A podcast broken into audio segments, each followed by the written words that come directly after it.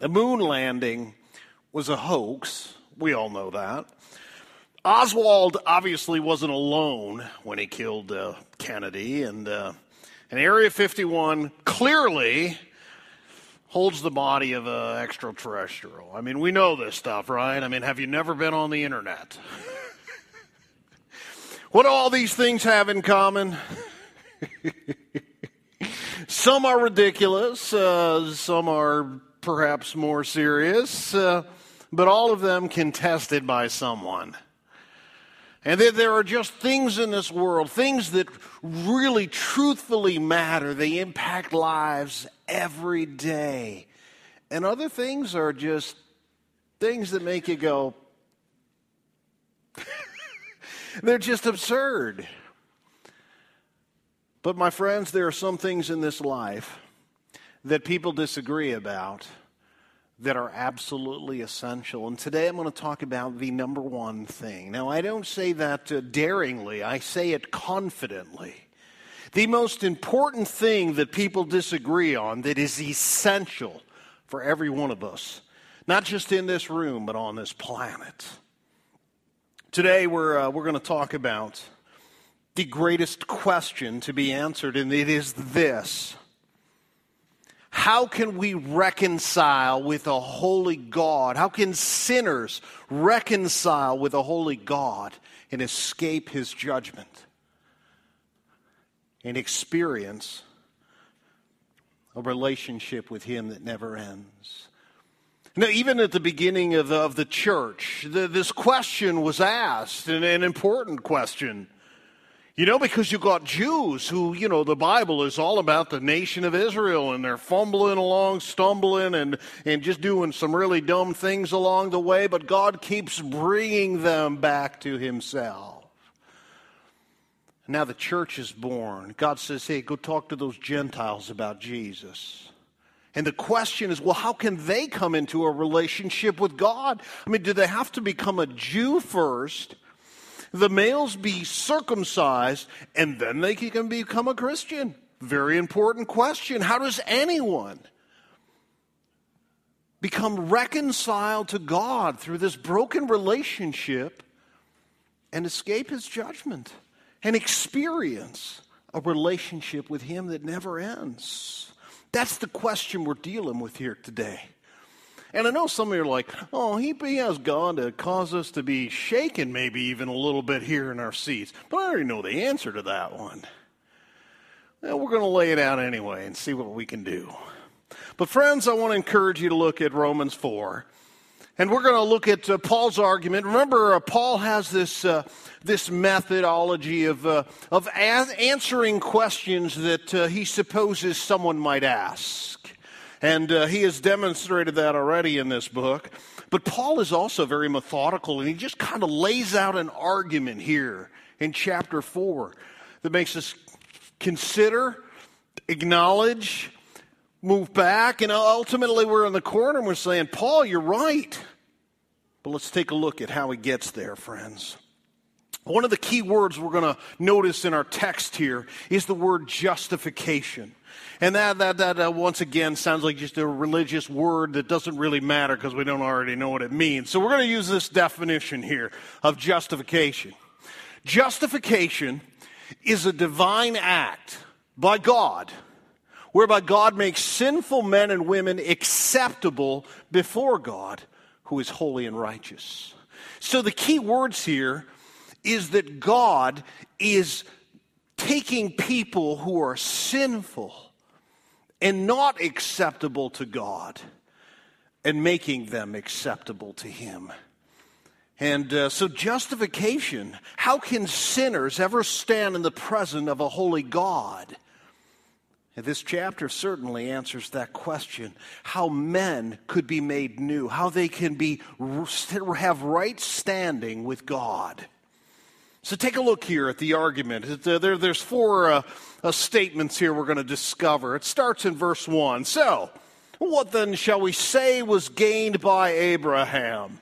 Now, that's an interesting place to start, but when you understand that it all started with Abraham, I mean, we've got creation, we've got, uh, you know, the fall and the flood, and we got these nations that are created. And then that's, that's chapter 11. We come to chapter 12, and God steps in and he makes a covenant with this man named Abram. He's not Abraham yet. But God gives him the name Abraham as the father of many nations. He makes a covenant with him, not a contract. If you do this, then I'll do that. That's the Mosaic law. Okay? But he makes a covenant with him. I'm going to bless you. Ultimately, that's the whole thing. I am going to show my favor to you and my goodness to you. And not only you, I'm going to give you all kinds of descendants uh, in chapter 15 of Genesis. He, he says, like the sea of the, of the shore. If you can count the grains of, grains of, of sand, so will your descendants be. But ultimately, he says, and through this nation, I'm going to bless all the nations of the world. And it all goes back to Abraham. So Paul says, why don't we start there? I mean, what, what should we say was gained by Abraham?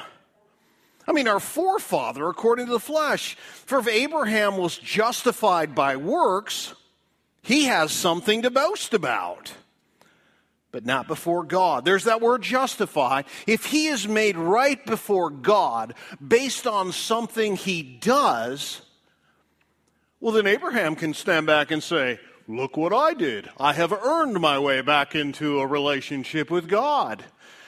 And Paul is, uh, of course, uh, answering this question Are we justified by our works? Is there something we have to do that God likes so much that he just says, Ah, come on in?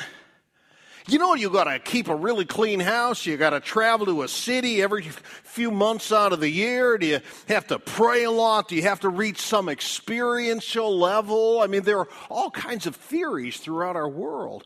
These world religions all trying to answer the same question. They know that there's a problem in this world. The question is, how do we get out of it? What's the answer to it? And as you uh, would imagine, the Jews are saying, well, well, Abraham was a good guy and he went where God told him. Well, he didn't actually go right away. He kind of delayed and God had to keep him moving. so is it, is it about what we do? I mean, is that not the question? You know, well, you got to go to church, you got to take communion, you got to be baptized, you got to be, well, you, you probably do them in the right order. If you mess that up, you're going to go to hell. Or, I mean, what happens? And it's a scary place especially when you have to depend on someone else telling you. And let me tell you how God's going to save you. This is what you got to do. You got to give a bunch of money. You got to go to Israel three times a year. You got to put little prayers inside of a wall. And I mean, it could be an endless list. Because ultimately, inside, we know we're not there yet. I mean, I keep praying. I keep going to church. I keep reading my Bible. Keep, but I'm not there yet. And if I'm not acceptable to me, how could I possibly be accepted to God? Hmm. So the question, well, how did Abraham do it? I mean, that's a good question, right? I mean, how did Abraham uh, become right with God in a relationship with Him? And the question is, was it by works? Well, if it was by works, he has something to boast about but not before God. So if we're justified by our works, we get the glory. Yes? I mean, if it's something we do, don't we deserve a parade? I mean, look at this. We overcame all of this stuff. Look at us. So if we're justified by our works, then we get the glory. But look at verse 3. For what does the scripture say? Genesis chapter 15 and verse 6, if you want to make a note of that. Paul references Abraham believed God and it was counted to him as righteousness. I mean, that was it. God told him about the covenant, about this nation. I mean, Abraham, he's, he, he done, he, has got a, a, a, a child with another woman. He's like, does this one count? He's like, no. The son you're going to have with your wife. Yeah, but I'm old. I mean, I'm, I, you know, and, and, she's not a spring chicken. I mean, I love the lady, but, you know, it's not going to happen, Lord. You'll have to read it. It doesn't sound exactly like that. but the, the, the idea is the same, is they're having a hard time swallowing this promise that God says, no, you're going to have a son, and it's going to be through your son that I'm going to fulfill this covenant. And so God reminded him. He told him in Genesis 12, and by the time we get to 15, he's reminding him of this promise. And Abraham heard it, and he accepted it as true, and he believed it. And belief is always followed by an action. Faith is not something that can be hidden. And when he believed God, the scripture says, then God deposited in his spiritual account the righteousness of God. It's not what he earned. He didn't save up and keep depositing. There was nothing in the account. He was bankrupt. But remember this, this idea of justification is the, one of the words used is imputed. It is something given to us. It is a gift. And, uh, and Paul's going to talk about that here in just a moment.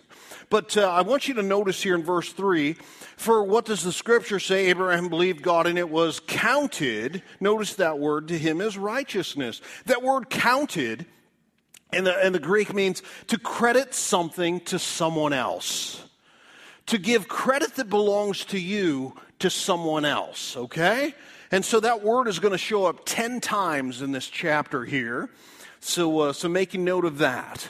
We're talking about counting, we're talking about putting credit into someone else's account. All right? So, uh, so justification.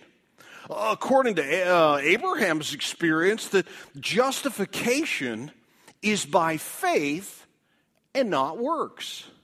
So let's, uh, let's go ahead and look at all the options here. We got the big board of, of all the ways we could be saved. Well, maybe on the top of the list, it's something we have to do. Or maybe lots of things we have to do. Let's cross that one out. Did you see that in your mind's eye, that big black chalkboard? We'll cross that one out. It's not by works, it's not by stuff you and I can do, it's by faith hearing God's word, accepting it as true, and acting on it in faith. That is it. Well, Paul wants to answer another one. Well, well, you know, what about the law? I mean, why did God give it to us to begin with? I mean, was it like filler time? You know, come on. Take a look at verse 4. Now, the one who works, I mean, his wages are not counted as a gift, but as his due. It's true, right? I mean, you go to work. I mean, you do what you're supposed to do at your job, and at the end of the week or every two weeks or however they pay you, you're like, you owe me this. It's not a gift. You know, I've decided you're such a good guy, I'm going to give you a paycheck. You say, it's not a gift. You owe it to me, right? So, so is, is it something that's owed to us? So now, if the one who works, his wages are not counted as a gift, but as due. So if justification by works, God would owe us salvation. Look, God, do the numbers, figure it out, get out your, your divine calculator, figure it out. We, we owe it. I mean, you owe it to us. We earned it, give it to us. Can you imagine standing before God? Let me tell you what you're going to give me. Blasphemous. And that, that's kind of the, uh, the idea of the law. Think about the, the Pharisees and the Sadducees. I mean, they were constantly doing the calculator thing. All right, we prayed a whole bunch today. Look at all the stuff that God owes us now. And I'll tell you what, sometimes that sneaks into the church. You know? Look, God, I've been going to church for 40 years. I pray every day. I know the Bible. I read it cover to cover. Oh, so many times. God, this is when I need you, and you owe it to me.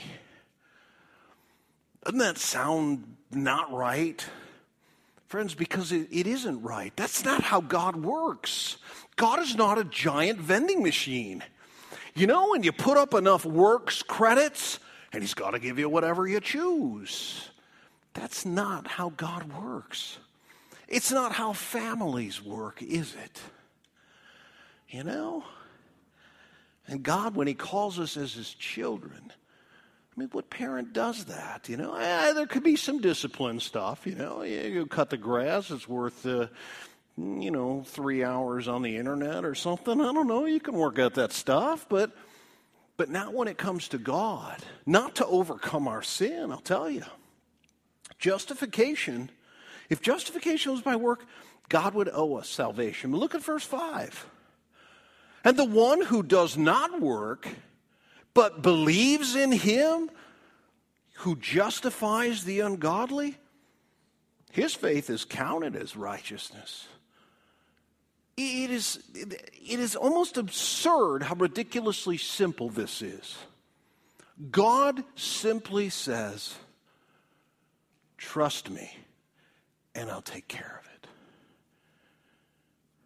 Uh, how many of you have had kids uh, on the other end of the country, you know, or at school, some faraway place, and they needed to buy something? And you said, well, just go to the store, I'll put the money in your account. And that's what they do. They go to the store, and maybe they got the little card and they swipe it. I mean, they didn't have any money in it, but you put it in for them. But they acted as if what you said is true. That makes sense? And that's what God does. Just believe me. Trust me when I say, if you trust me to take care of you, I will. If you accept as true what I have said and act on it, you will find that I have kept my promises. So, what does the scripture say? Abraham, he believed God, it was counted as righteousness. So, justification it is not by, by the law. Because if you obey the law and you, you check every box and you go every place, then God owes you something. But that's not how it works. To the one who does not work, but believes in the one who justifies the ungodly, his faith is counted as righteousness. And then Paul lays out some evidence from the scriptures. I mean, what about David? Now, look, Paul went to the, for the big guys here. You know, if, you, if you're from uh, the Jewish faith, you want to look back at some big, uh, heavy hitters. Let's go back to Abraham. I mean, he's, this is where God started it all. And he says, You know that King David? What did David say about this? And he references uh, uh Psalm 32. Psalm 32 and Psalm 51 were both written as a response to David's sin with Bathsheba and how David tried to hide his sin, tried to cover it up, tried to, you know, just, just sweep it under the rug. But look at here in verse 6. Just as David also speaks of the blessing of the one to whom God counts righteousness apart from works. Blessed are those lawless Blessed are those whose lawless deeds are forgiven and whose sins are covered. Blessed is the man against whom the Lord will not count his sin. And so, what have we learned here? Justification is by faith, not works. Justification is by grace, that which God gives to us that is received through faith not law. So, faith, not works. Grace, not law. The contrast is grace, God gives it to you. You receive it by faith. You work for it. Somehow God owes you. No, I don't think so. So, this argument develops how can we be reconciled to a holy God when we are wholly deserving of his judgment? Well, friends, it's by faith, not works. It is grace, God giving to us what we don't deserve, not law. Then God owes us something. But here we are in verse 9. Verse 9. So the, the, the first uh, argument was that justification, again, is by faith, not works. Justification here in verses 4 to 8, justification is by grace, not law. And here in verse 9, justification is by faith alone, by grace alone. And we just tie them both together. And uh, again, Paul spends some more time on Abraham. And he answers this the means by which Abraham was saved. Take a look. Is this blessing then only for the circumcised? I mean, let's just jump in here and say, well, wait a minute. Abraham was circumcised. Isn't that part of the law? See, he, he did obey the law. That's why God uh, justified him, because he obeyed the law, so God owed it to him. And he's responding to this argument. So is this blessing then only for the circumcised or also for the uncircumcised? For we say that faith was counted to Abraham as righteousness. So how then was it counted to him? I mean, was it before he had been circumcised? It was not after, but before he was circumcised. Just kind of undercutting that argument. No, no, Abraham was circumcised, so it was because he followed the law. And Paul says, No, I don't think so. You see, verse 11 tells us he received the sign of circumcision as a seal of the righteousness that he already had by faith while he was still uncircumcised. So, just tying up the knot, cleaning it up a little bit, Paul says, hey, hey don't try and sneak in the, yeah, but he was circumcised thing. He was circumcised after he was justified by faith, after he believed in God and it was accounted as him as righteousness. That circumcision was nothing but a seal. It was nothing but a seal and, uh, and uh, a sign. A sign that he belonged to God and a seal to remind him of God's promise. And that's verse 11. He received the sign of circumcision as a seal of the righteousness that he had by faith while he was still circumcised. So the purpose, I mean, here we have the motivation. First of all, the means by which he was saved, again, was not law. It wasn't because he was circumcised, it was because he believed God. The second uh, issue that Paul talks about is why was he saved? And what was the motive for Abraham's salvation? Now, friends, this one is easy to skip over. But it answers the question that everyone who responds in faith to the gospel needs to ask themselves. It's now what? Okay, I have asked God to forgive me my sin and to take it away. And based on the death of Christ for my sin, He took the penalty I deserve, that God will forgive me, and He does. But the question that must be followed is now what? I mean, now that I am a child of God, now that I've been forgiven, now that I have the Spirit of God in me, like, a, like an engagement ring, it is a promise of the inheritance that is to come. I mean, what now? Do I just kind of diddle my life away waiting for the resurrection, you know, so I can really get to it? Or is some, there something between saving faith and ultimate salvation? Saved from the presence of sin, certainly from the power of sin, but ultimately, yeah, from the very, very presence of sin, it's gone. What now? Paul answers that question. The purpose of why God saved him the way he did and in the context he did. The purpose was to make him the father of all who believe without being circumcised, so that the righteousness would be counted to them as well, and to make him the father of the circumcised, who are not merely circumcised, but also who walk in the footsteps of the faith that our father Abraham had before he was circumcised. Now, the word father is used a number of times just in these uh, couple of verses here. In the past, we've, we've talked about uh, uh, how the word son is used. You know, the son of perdition means that his life is marked by something, you know. He is the, uh, in, in, uh, in John, John, uh, in, in, John's letters, John will refer to Satan as the father of lies. And here, Abraham is referred to as the father of faith. You know, he is uh, our father, the father of the faithful. And, uh, and the, this, the, the use of the word father of does not mean necessarily by blood, but by example. He has set the example for us, and we ought to follow in his footsteps.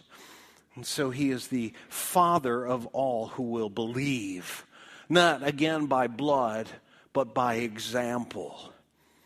And so Abraham is an example for us. How can we possibly be made right with God?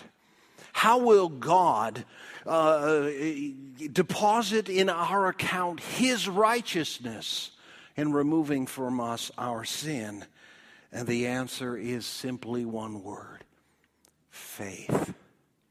We are not saved by asking. We are not saved by praying.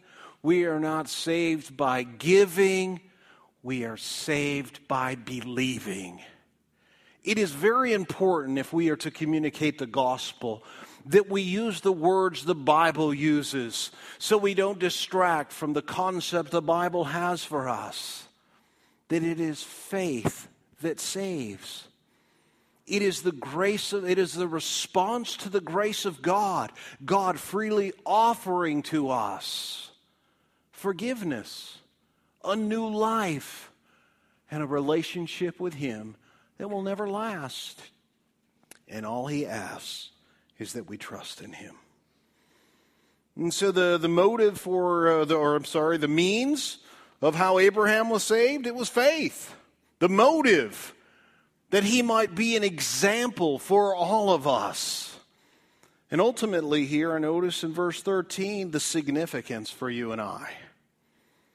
For the promise of Abraham and his offspring that he would be the heir of the world did not come through the law, but through the righteousness of faith.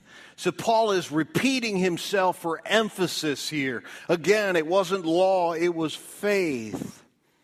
For if it, uh, if it is the inherit- uh, adherents to the law who are to be the heirs, faith is null and the promise is void. I mean, if, if, if there's another way, what's the point of faith? You know, do it on your own terms, do it on your own time. Now, Paul brings it back. No, it has to be by faith. For the law, verse 15, brings wrath. But where there's no law, there is no aggression. That is why it depends on faith in order that the promise may rest on grace. Now, the, the argument here is this is that God wants to make known part of his character. Remember, to, to, for God to be glorified, his character is on display. Who he is, his power, his attributes, and certainly his character. And one of his attributes is that he is a God of grace. That God gives things to us that we most certainly do not deserve. And the way to make that clear is to make it dependent on grace, not law. And faith is the only way that that can be highlighted. That God offers it to us and we don't lift a finger to add a single thing to it. It's not, well, God did a lot of stuff here, but I had to add a few things. And there are, there are folks that say that there are, there are teachings in America uh, very, very popular that yes, you are saved by faith, but you also have to do these seven things. And you have to do those seven things under these seven, uh, you know, concepts, circumstances, and these people.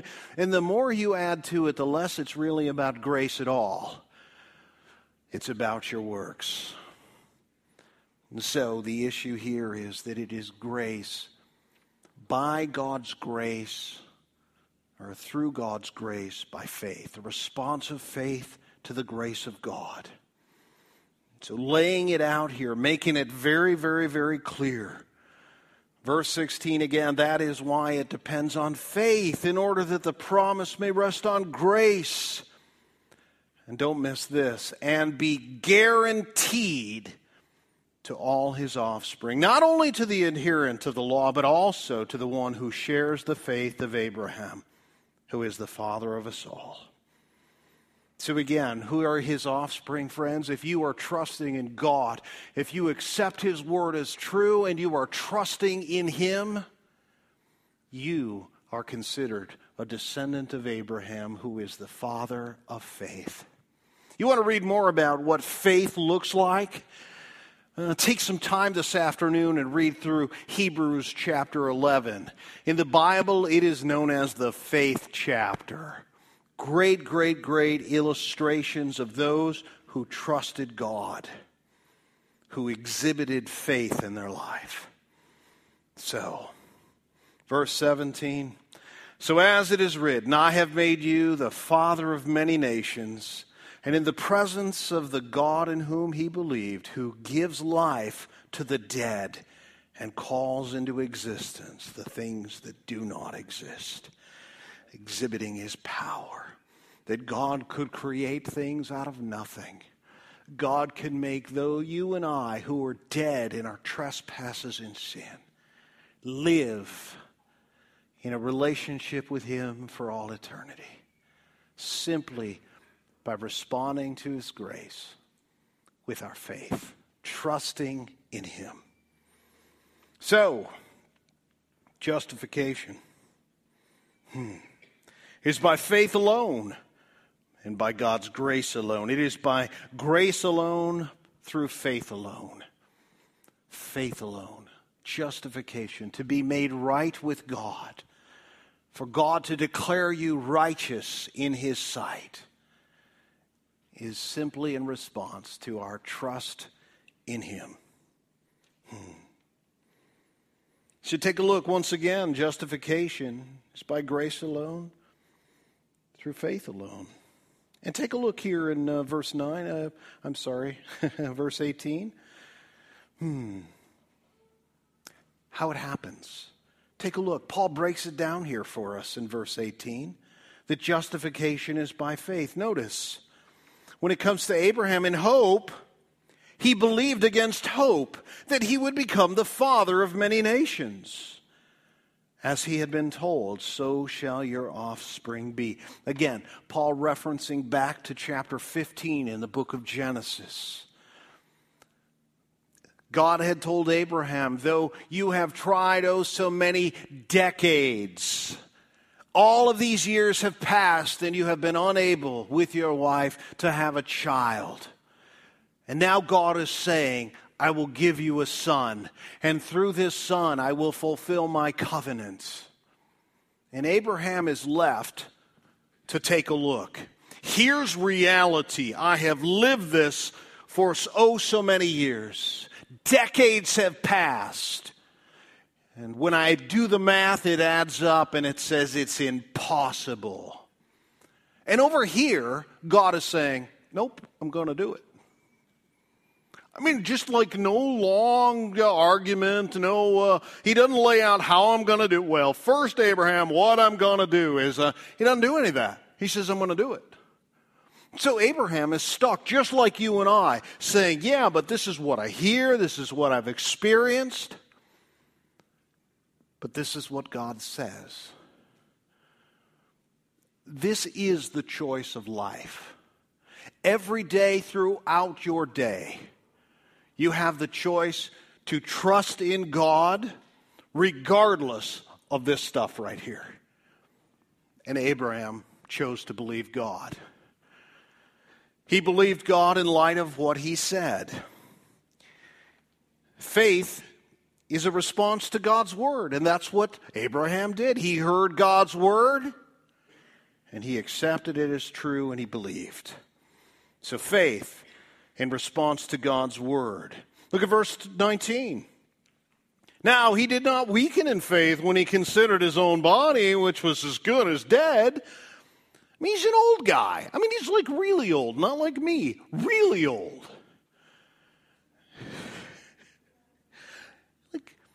Doesn't he know anything about biology and how things shrink and how things, you know, die and I'm dying, I'm going to die and but God is the one that made him. Hmm. So he did not weaken in faith, even when he considered all of these things. As good as dead. He's about a hundred years old. Hmm. And when he considered the barrenness of Sarah's womb, she has never been able to conceive. I mean, why would, why would things change now? I mean, the arguments are easy, are they not?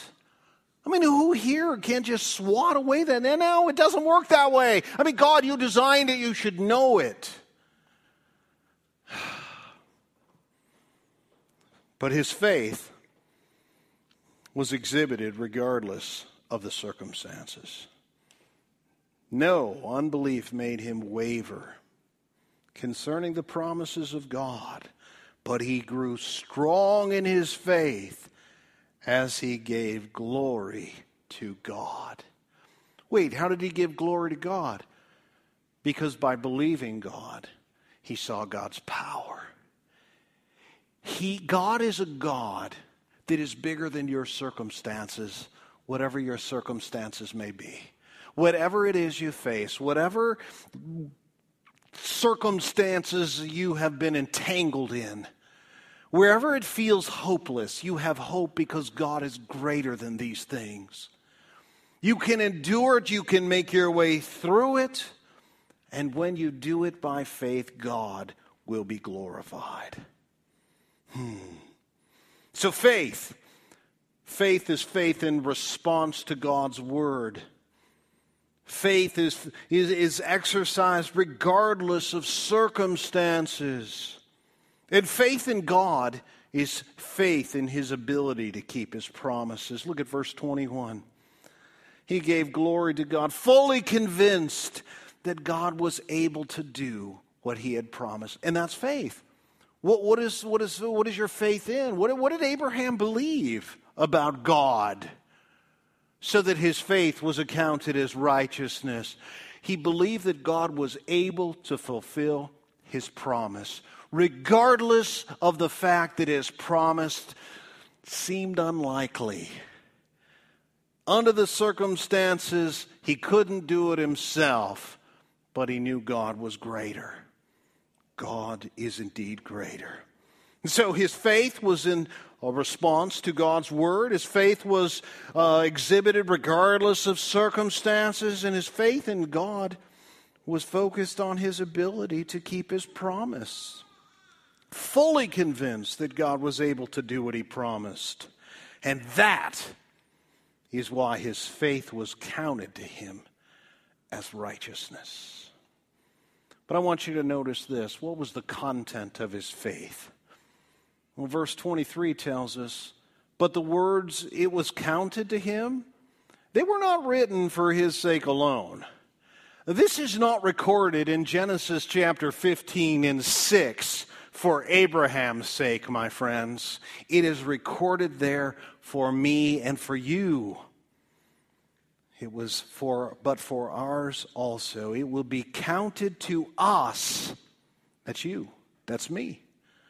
It will be counted to us who believe in him who raised the, from the dead our Lord Jesus, who was delivered up for our trespass and raised for our justification. The content of Abraham's faith was God.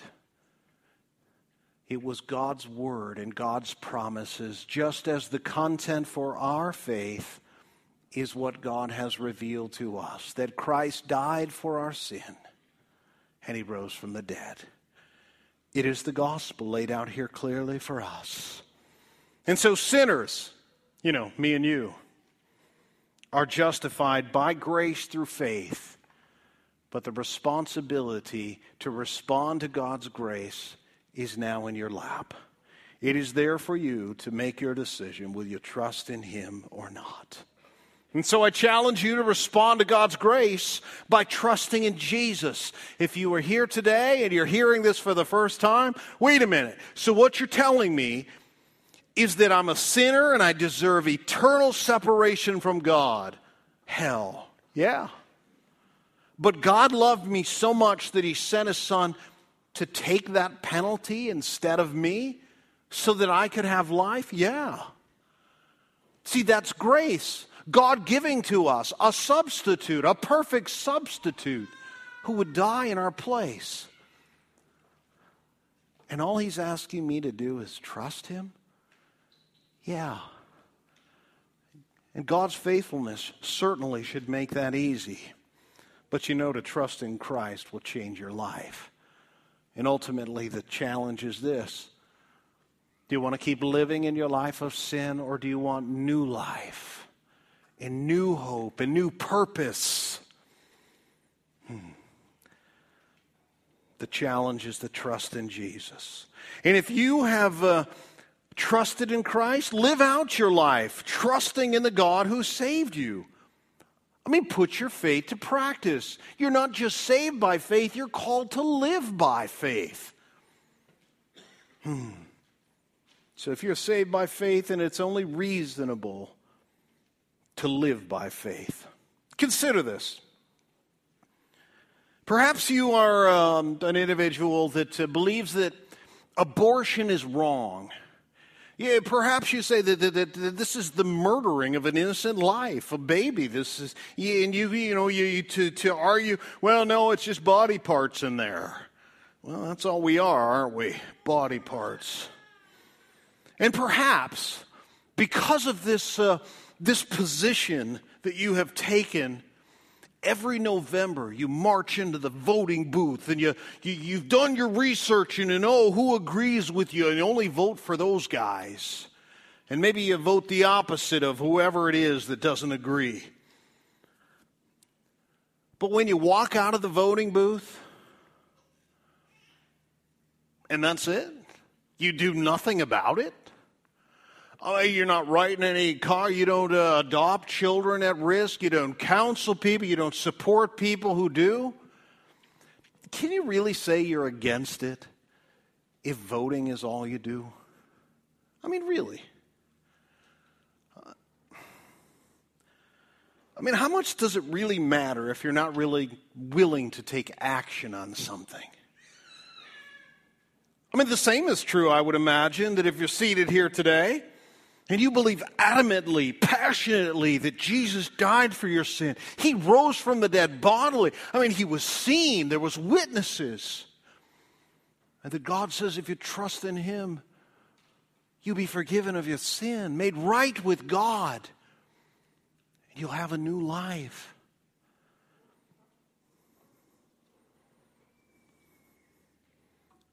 But you don't read your Bible, and you don't really ever pray, talk to the God who saved you.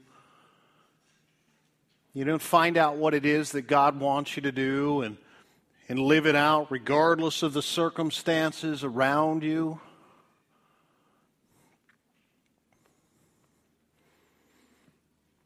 Is Christianity merely a philosophy? I mean, if we're not living out faith, I mean, what are we really doing here? Is Christianity something you believe or just something you believe in? Because faith always is followed by action. What you believe, you will always act on. So if you're not acting on what God has called you to do,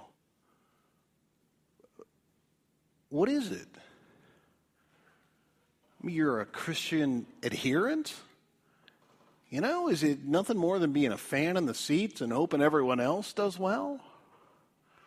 And you like the celebrations when they do? Friends, if you're saved by faith, and it's the only way to be made right with God, then doesn't it just make sense that, like the book of James teaches, if you have faith, then you'll show it?